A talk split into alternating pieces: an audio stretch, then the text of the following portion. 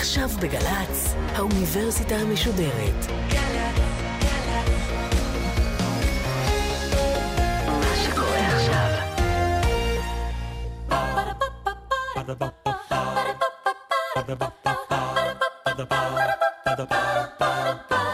האוניברסיטה המשודרת מציגה מבוא ל עם מאיה להט קרמן והסמסטר שפה והפעם שיחה נוספת עם הדוקטור דניאל דור ראש החוג לתקשורת באוניברסיטת תל אביב על האבולוציה של השפה עורכת ראשית מאיה גאייר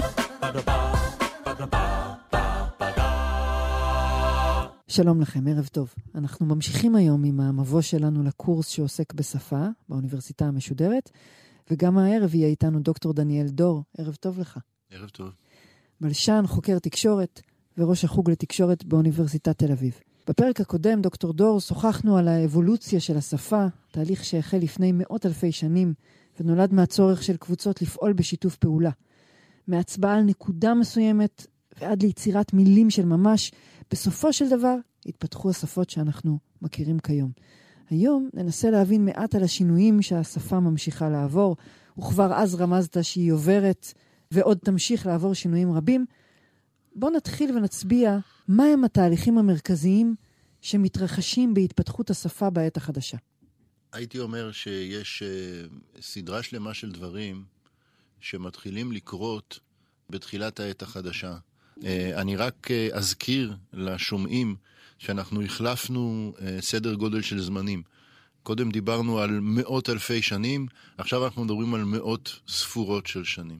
ואני אזכיר גם שלפני כמה אלפי שנים קיבלנו את הכתיבה ואת הקריאה כתוספת מאוד מאוד גדולה לסיפור של השפה.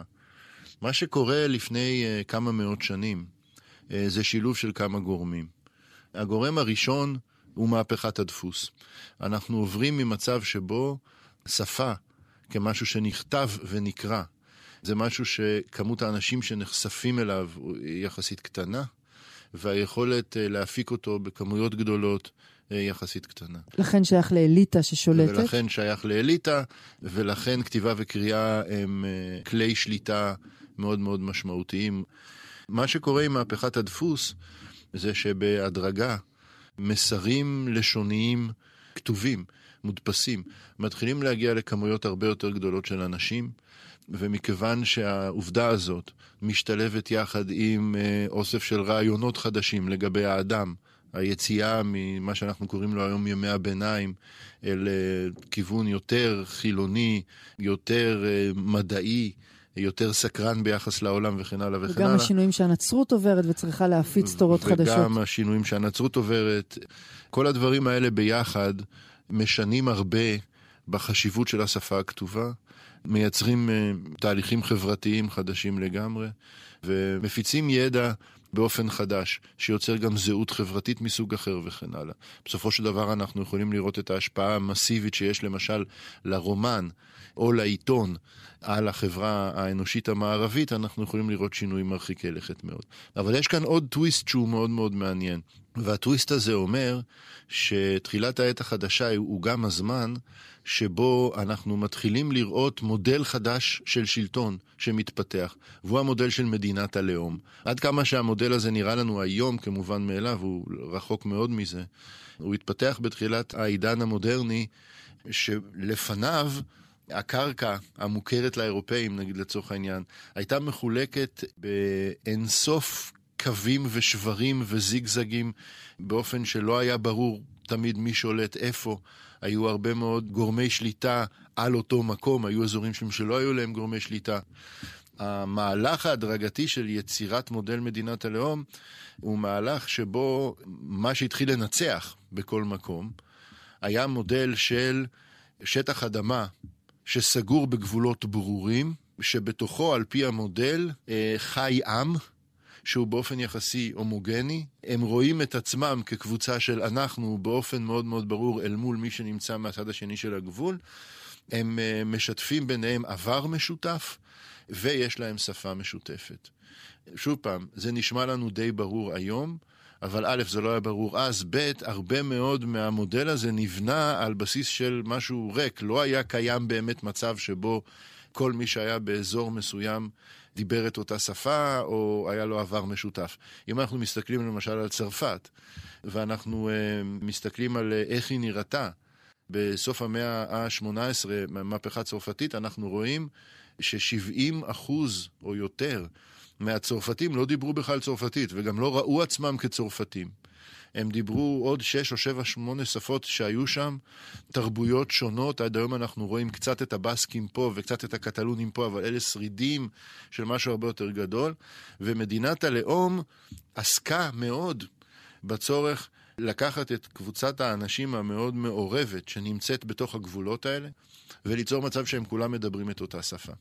או אה, לפחות כאשר הם מתקשרים עם השלטון, צריך לגבות מהם מיסים, או שהם רוצים להיות פקידים בשלטון הזה, הם ידעו שנדרשת מהם שפה מסוימת. נכון, אז. אז אני הייתי אומר כזה דבר. מה שאת אומרת עכשיו, שהוא נגיד מדרגה ראשונה, המדרגה הראשונה הזאת היא לא חדשה, היא לא בהכרח תופעה ייחודית של העידן המודרני. את מסתכלת על כל אימפריה גדולה, היוונית והרומית והסינית ומה שאת לא רוצה, אם את רוצה להיות מחוברת לשלטון, אם את רוצה להיות בשיג ושיח עם השלטון, את צריכה לדבר את שפתו. אבל אף אחד לא אומר לך באיזה שפה לחנך את הילדים שלך. אף אחד לא אומר לך מהי שפת הזהות שלך. אומרים לך מהי שפת התקשורת הפרקטית עם השלטון.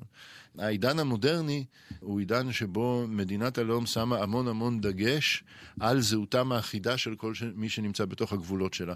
במובן הזה זה ברור לגמרי, למשל, שהרעיון הציוני, עם כמה שהוא ייחודי לנו כישראלים, הוא עוד אחד מאוסף גדול מאוד של רעיונות של תחייה לאומית של העידן המודרני הזה, מדינה אחת לעם אחד עם אה, שפה, שפה אחת. אחת. מה שקורה כתוצאה מהעובדה הזו, זה שבכוח מאורגן של השלטונות החדשים של מדינות הלאום, א', הרבה מאוד שפות מוצאות מהסבב, אה, הרבה פעמים באלימות, ושתיים, המדינות מגדירות, וזה באמת פעם ראשונה שזה קורה, המדינות מגדירות סטנדרטים לאיך השפה צריכה להיראות ולהישמע, ומתחילות לכפות את הסטנדרטים האלה על דוברים, בין אם הם דוברים ילידיים של השפה, ובין אם לא. הסטנדרטים האלה נוצרים לצורך ההאחדה הזאת. ולכן אנחנו רואים בעידן המודרני את התחלת הצמיחה של מה שאנחנו יכולים לחשוב עליו כאקדמיות ללשון, כולל האקדמיה ללשון העברית, אבל האקדמיה ללשון הספרדית, האקדמיה ללשון הצרפתית, כולם עושות את אותו דבר, מגדירות סטנדרט וכופות אותו. אז אם אנחנו חושבים על דברים כמו מילונים, אם אנחנו אה, חושבים על שיעורי דקדוק בבית ספר, כל הדברים האלה הם תופעות של אה, התערבות המדינה בענייני השפה באופן שלא היה מוכר עד אז. אולי משפט אחד רק בשביל להבהיר את הרקע. אנחנו מפתחים את השפה שלנו, נגיד עד גיל 6 כשאנחנו מגיעים לבית ספר, באופן שהוא טבעי, הוא בלתי תלוי, הוא תוצר של פונקציה של האינטראקציה שלנו עם כל סביבותינו, ויהיו סטנדרטים לשפה שאנחנו מדברים, בין אם המדינה תרצה בזה ובין אם לא, והסטנדרטים האלה הם סטנדרטים לצורך העניין נגיד שכונתיים. גם בארץ היום אנחנו יכולים להגיד, אני שומע בן אדם מדבר, אני יודע שהוא מבני ברק, לעומת זאת אני יודע שהוא מטבריה, או אני יודע שהוא מירושלים. השפה מתארגנת ככה בדיוק מהסיבות שדיברנו עליהן בתוכנית הקודמת, כי ברגע שאני משתמש בשפה יחד איתך, לבנות לעצמנו תודעה משותפת בתוך קבוצה חברתית, התודעה המשותפת הזאת תקבע לעצמה סטנדרטים של איך לדבר, שיבהירו לך ולי שאנחנו מאותה קבוצה. אבל כשהמדינה מקימה מערכת חינוך ומייצרת סטנדרטיזציה של מטריה מעל כל הדבר הזה, היא יוצרת סטנדרט שהרבה מאוד פעמים מתנגש עם הסטנדרט שנוצר באופן טבעי בשכונות, בקבוצות, בתקשורת האמיתית בין אנשים. אז אם אנחנו מסתכלים על המאבק המתמיד שיש לנו, נניח, בין איך שאנשים מדברים בפועל, לבין איך ש... אנשים רוצים שהם ידברו, נגיד אבשלום קור רוצה שנדבר, אוקיי? הפער הזה, המאבק הזה, הוא מאבק מאוד מאפיין לעולם המודרני, והוא תוצר של עליית מדינות הלאום לתוך הסיפור הזה. תוסיפי לזה את מהפכת הדפוס ואת העובדה שאינטרסים כלכליים דרשו מהר מאוד שספרים יודפסו בכמה שיותר שפות עבור כמה שיותר קבוצות של אנשים, אז אנחנו נראה שהעידן המודרני שינה בהרבה מאוד מובנים את המהות של השפה. ואז אנחנו מגיעים למאה ה-20, ופה קורה תהליך שלכאורה הוא הפוך, גלובליזציה. נכון. אבל רק לכאורה הוא הפוך, נכון? קודם כל, זו לא פעם ראשונה שאנחנו רואים גלים של גלובליזציה. במידה רבה, ההיסטוריה כולה היא, היא איזה מין תהליך התנפחות כזה. אבל uh, כאשר אנחנו uh, מסתכלים על המאה ה-20, אנחנו יכולים להגיד שבמובנים רבים, הדחף ליצור גשרים אל מעבר לגבולות של מדינות לאום, וליצור רשתות של תקשורת שהן גלובליות, הלחץ הזה פעל כנגד היכולת של מדינת הלאום להגדיר באופן חד משמעי מה שיהיה בתוכה. בין שאר הדברים שקרו בתהליך הגלובליזציה, זה העובדה שכמות מסוימת של שפות, בראש ובראשונה אנגלית, אבל לא רק היא, גם סינית וגם ספרדית ו- ועוד, תפסו מקום שהוא הרבה מעבר למקום שלהם כשפות לאום. והן מייצרות רשתות של תקשורת מעבר לגבולות של מדינות לאום, שהן בעצם רשתות גלובליות. בוא, בוא נעצר רגע באנגלית. אוקיי. Okay. לפחות מנקודת המבט שלנו, שאנחנו מרוכזים בעולם המערבי, האירופאי, האמריקאי, האנגלית אה, נראית לנו במעמד אה, על, נכון. שכדי להתערב בעולם, אתה צריך ללמד את עצמך ואת ילדיך אנגלית. נכון. קודם כל, האם זה נכון? כך זה בכל העולם? אנגלית היא לינגואה פרנקה? היא... לינגואה פרנקה זה מושג שמה שהוא אומר זה שפה שמחברת בין שפות אחרות. כלומר, אם את לוקחת uh, קבוצת אנשים, uh, שאחד מדבר שפה א' והשנייה שפה ב' והשלישית שפה ג', איזה שפה הם השתמשו כדי לתקשר ביניהם. Uh, יש כמה לינגואה פרנקות בעולם, ודרך אגב, היו גם לינגואה פרנקס לפני העידן המודרני. היוונית הייתה כזו, והלטינית הייתה כזאת, והסינית הייתה ועדיין כזאת וכן הלאה. היום זה לא נכון שבכל מקום בעולם האנגלית היא הלינגואה פרנקה, יש המון המון מקומות בעולם שהספרדית היא הלינגואה פרנקה למשל, אבל uh, האנגלית היא המספר אחד, זה ברור לגמרי, שהיא... היא משחקת היום את התפקיד הכי מרכזי ברישות גלובלי של העולם מבחינה תקשורתית. איך זה קרה?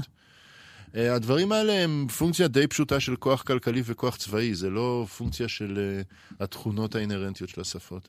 במשך אה, מאות שנים, דוברי האנגלית, קודם כל בריטניה הגדולה, ואחר כך ארצות הברית, שלטו ושולטות בעולם, שלטו ושולטות בכלכלה, שלטו ושולטות בדיפלומטיה וכן הלאה.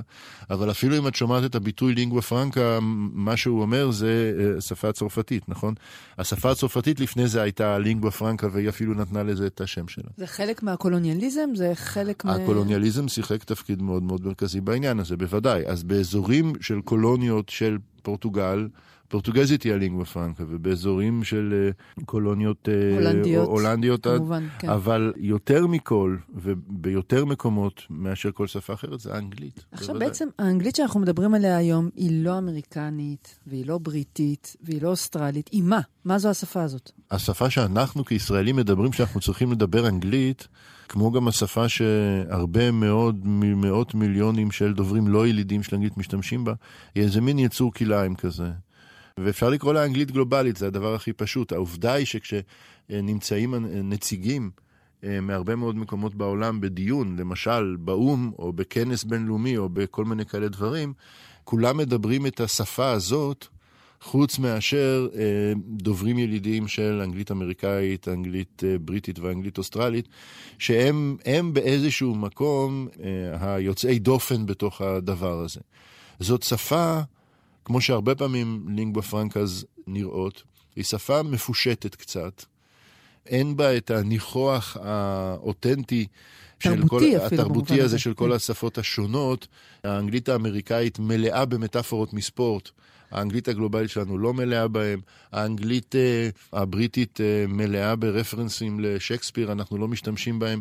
זאת שפה מוקטנת כזאת, מאוד מאוד פרקטית, שמאפשרת לאנשים דוברי שפות אחרות לתקשר ביניהם במידת היעילות האפשרית בסיטואציות גלובליות כאלה. זה ייחודי לאנגלית? יש עוד שפות כאלה? השפה ללא ילידים? זה נורא מוזר בעצם. אם היה מצב שבו לא היו אנגליות עם ילידים, זה היה באמת מצב מטורף כזה, כן? של שפה בלי דוברים ילידים. האספרנטו, שזה לא עבד מעולם. זה, כן. בוודאי שזה לא עבד. מאמצים מלאכותיים כאלה לא כל כך עובדים.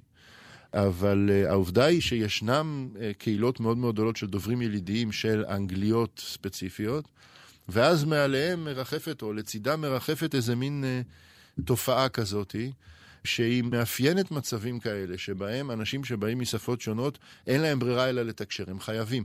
במידה מסוימת אנחנו רואים לינגווה פרנקה בכל אתר בנייה בארץ.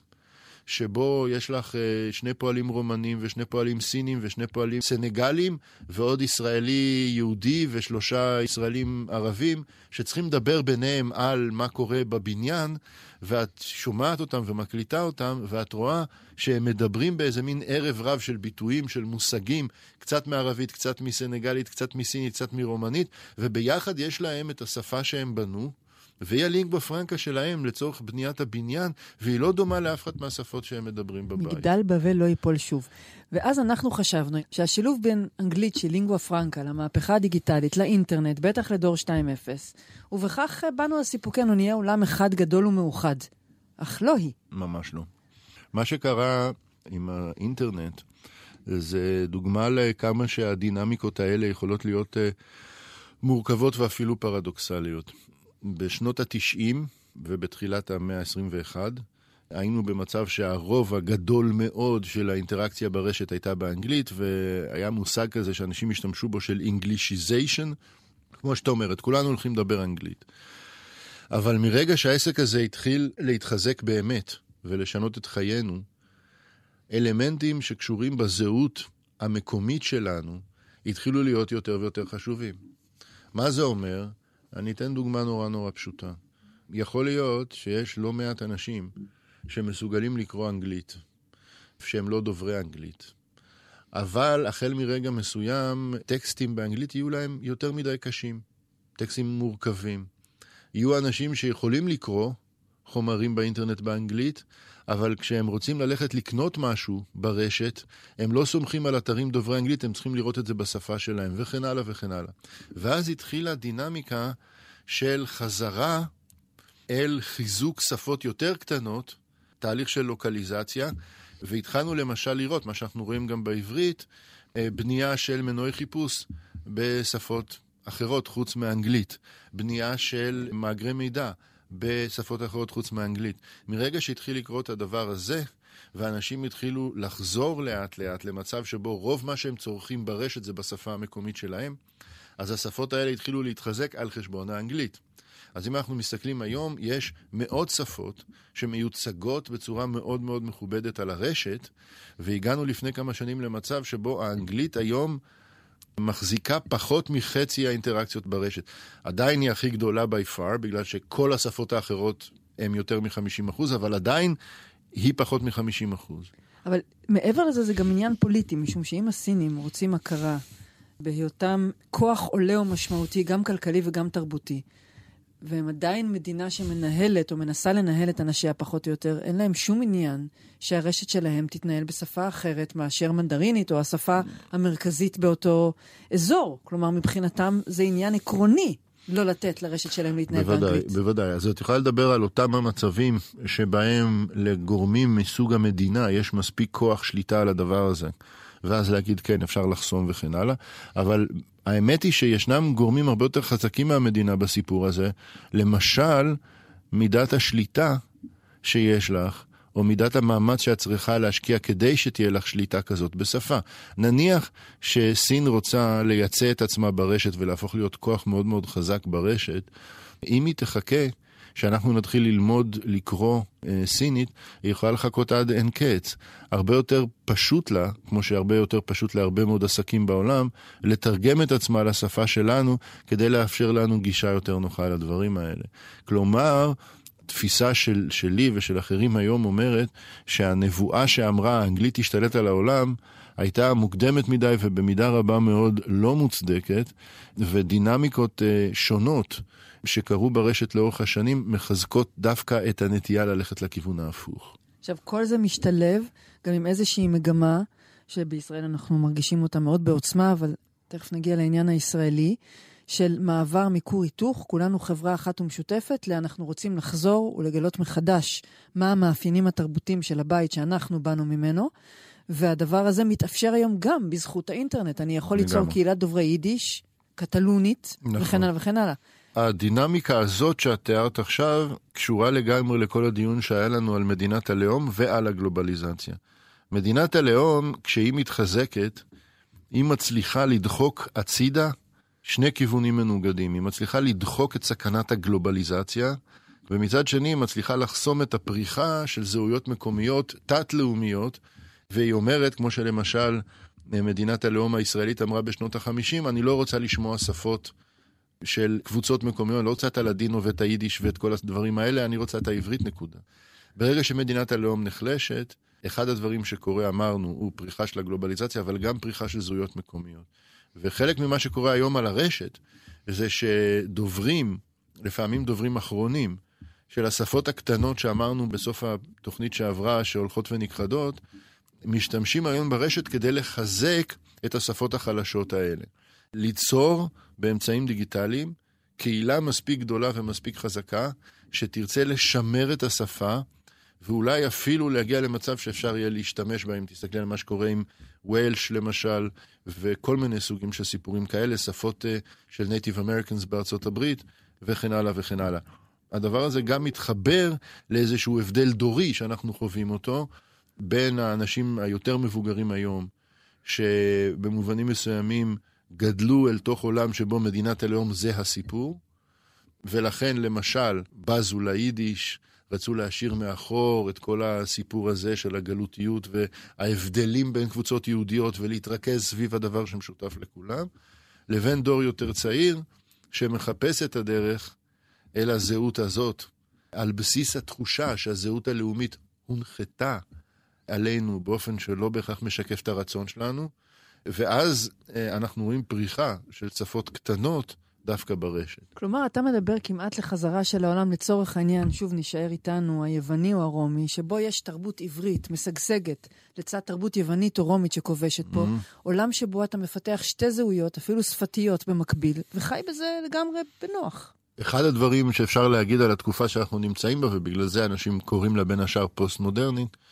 היא שאם לאורך התקופה של מדינת הלאום, התקופה של העת החדשה, הלחץ המסיבי היה לבחור זהויות, אנחנו נמצאים היום בסוג של עולם שבו אנחנו יכולים אה, להגדיר לעצמנו יותר מזהות אחת, להגדיר לעצמנו אה, זהויות מתחלפות, משתנות, מורכבות וכן הלאה וכן הלאה.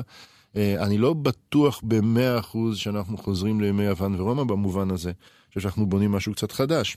אבל אנחנו לא באמת יודעים גם לאן זה הולך, כי יש עוד דינמיקות שקורות, למשל, אה, הדינמיקה של התפתחות אה, תוכנות התרגום, שבהחלט יכולה להיות Game Changer בסיפור הזה. תראה, מאוד מפתה פה לדבר על תוכנות תרגום, משום שאין עולם בפני עצמו, לגמרי. שמעסיק עכשיו הרבה מאוד חברות סטארט-אפ נכון. וחברות טכנולוגיה. אבל אי אפשר שלא לגעת בזה. מלבד האינטרסים הכלכליים שמונחים מאחורי הדבר הזה, כאשר התוכנות האלה תפסקנה להיות uh, סוג של uh, בדיחה משותפת על האופן שבו אפשר לתרגם משפט mm-hmm. ולהוציא תוצאה מופרכת לחלוטין.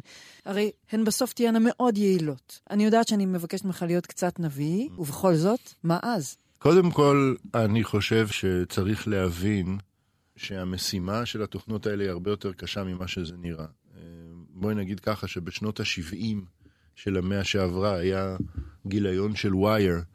שדיבר על זה שתוך כמה שנים סוגרים את הסיפור, והיום אנחנו ב-2017 ואנחנו ממש ממש לא סוגרים את הסיפור. השפה האנושית, וזה מנקודת מבטי זה טוב מאוד, בואי נגיד, השפה האנושית מבוססת על איזשהו מין היגיון של שיתוף חוויות סובייקטיביות בין בני אדם, והמחשב הוא חיה מאוד מאוד אחרת. מה שהמחשב יודע לעשות, מה שהתוכנות האלה יודעות לעשות, זה לאסוף כמויות עצומות של משפטים וביטויים והתבטאויות ודפוסים של חזרתיות וכן הלאה, ולחכות בהצלחה הולכת וגוברת משהו שנשמע כמו דיבור אנושי. אז אני חושב שהתוכנות האלה, קודם כל, עוד לאורך שנים, אולי יספיקו ליותר. כלומר, נגיד אולי נגיע בהחלט תוך כמה שנים למצב שבו אנחנו כותבים מכתב ואפשר לתרגם מכתב רשמי באיזה נושא, ואפשר לתרגם אותו אוטומטית, אבל גם אז נצטרך עוד בן אדם שיבדוק אם זה היה תרגום נכון או לא. למקומות שבהם תרגום באמת משחק תפקיד אמיתי, כמו בתרגום ספרות או תרגום שירה וכן הלאה, אני לא חושב שנגיע למצב שהתוכנה תצליח לעשות את זה. זה קודם כל. אם ייווצר מצב שבסוגים מסוימים של אינטראקציה, נגיד אינטראקציה כלכלית כזאת או אחרת, אנחנו מגיעים למצב שבו את מדברת מהצד שלך בשוודית ואני מדבר מהצד שלי בעברית, והתוכנה מתרגמת לנו באמצע, אז זה יהיה עוד פריצת דרך.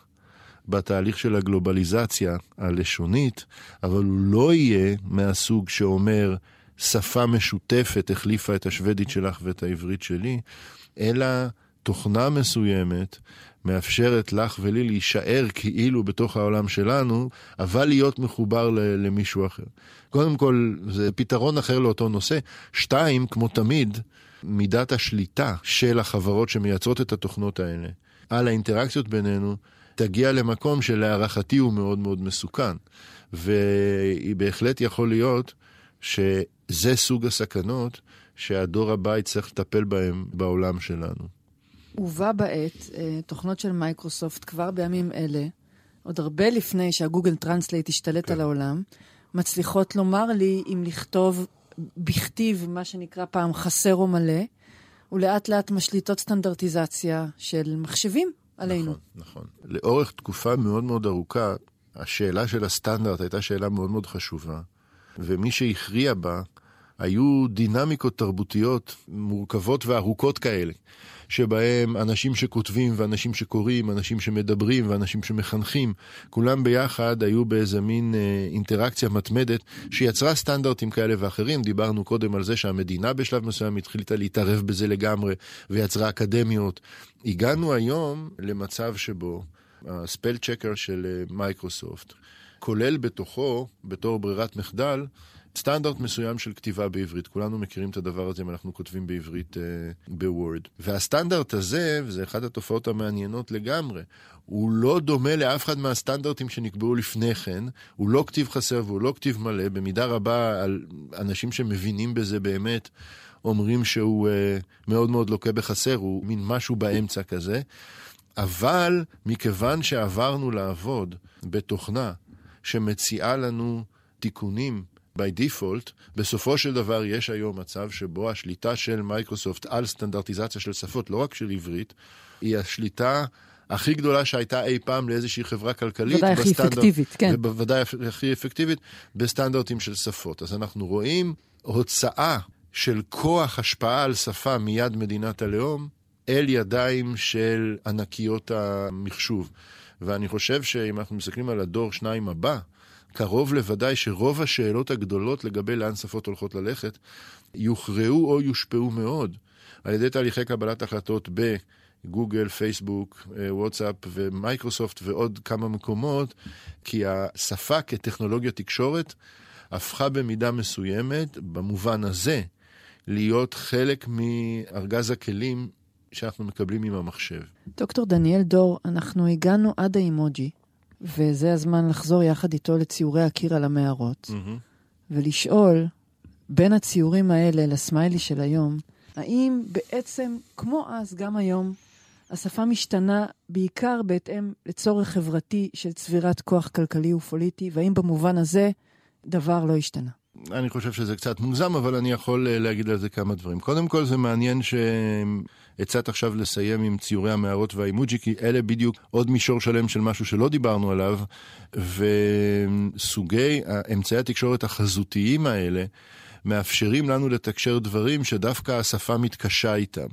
ציורי המערות הופיעו אחרי השפה, הרבה אחרי השפה, והוסיפו מרכיב שהשפה מתקשה איתו, כאשר התחלנו לתקשר בינינו למשל בסמסים, לפני האימוג'ים, היו חסרים לנו אמצעים להעברת מסרים, משמעויות רגשיות מהסוג החזותי, כמו למשל שאת מסתכלת עליי ורואה שאני מחייך או שאני עצוב, האימוג'ים באו ועזרו בדבר ניואנסים. הזה. ניואנסים רגשיים בדיוק מהסוג שהשפה לא נותנת לנו.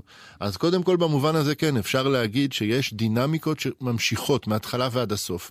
אה, העובדה שאנחנו למשל בעידן המודרני שלנו, אם עד לפני, לא יודע מה, 15 שנה, היו לנו עוד חמש דקות פה, חמש דקות שם, שאנחנו לא בתקשורת. והיום עם הפלאפון והוואטסאפ אנחנו כל שנייה בתקשורת. זה פונקציה של העובדה שמהתחלת הסיפור, מלפני שני מיליון שנה ועד היום, המין האנושי כל הזמן מעמיק את ההתמכרות שלו לשיתוף חוויות, את ההתמכרות שלו לשיתוף ידע, את ההתמכרות שלו לסינכרון תודעות. בעל חיים מסתובב בעולם, הוא לא עסוק כל הזמן בשאלה אם האחר חושב כמוני, מרגיש כמוני, מה הוא חושב עליי וכן הלאה. זה מה שאנחנו עושים כל היום. ואני מתאר לעצמי שהעתיד הקרוב, כשהמהפכה הטכנולוגית תעבור עוד שלב, יביא לנו עוד שלבים בדרמה הזאת שאנחנו בכלל לא יכולים לדמיין. דוקטור דניאל דור, תודה רבה לך. תודה רבה לך.